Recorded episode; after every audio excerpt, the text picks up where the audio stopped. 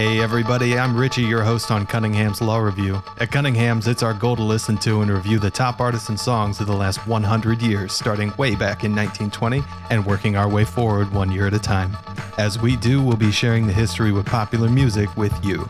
This is a new kind of podcast where we let the music do the talking, and you can think of Cunningham's Law Review as a book club, but one you want to go to. Four days a week, we publish a new two sided podcast as part of a playlist that introduces the artists on side A, plays their hits, and ends by discussing what we thought on side B. We're on a mission to learn a ton about music, and Cunningham's Law states that the best way to get the right answer on the internet isn't to ask a question, it's to post the wrong answer.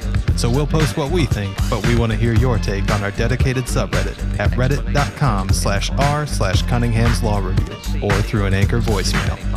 New episodes are coming beginning on October 15th, 2020, so follow our profile on Spotify, subscribe however you get your podcasts, and get ready to experience a lot of music that a lot have loved but lost to the sands of time.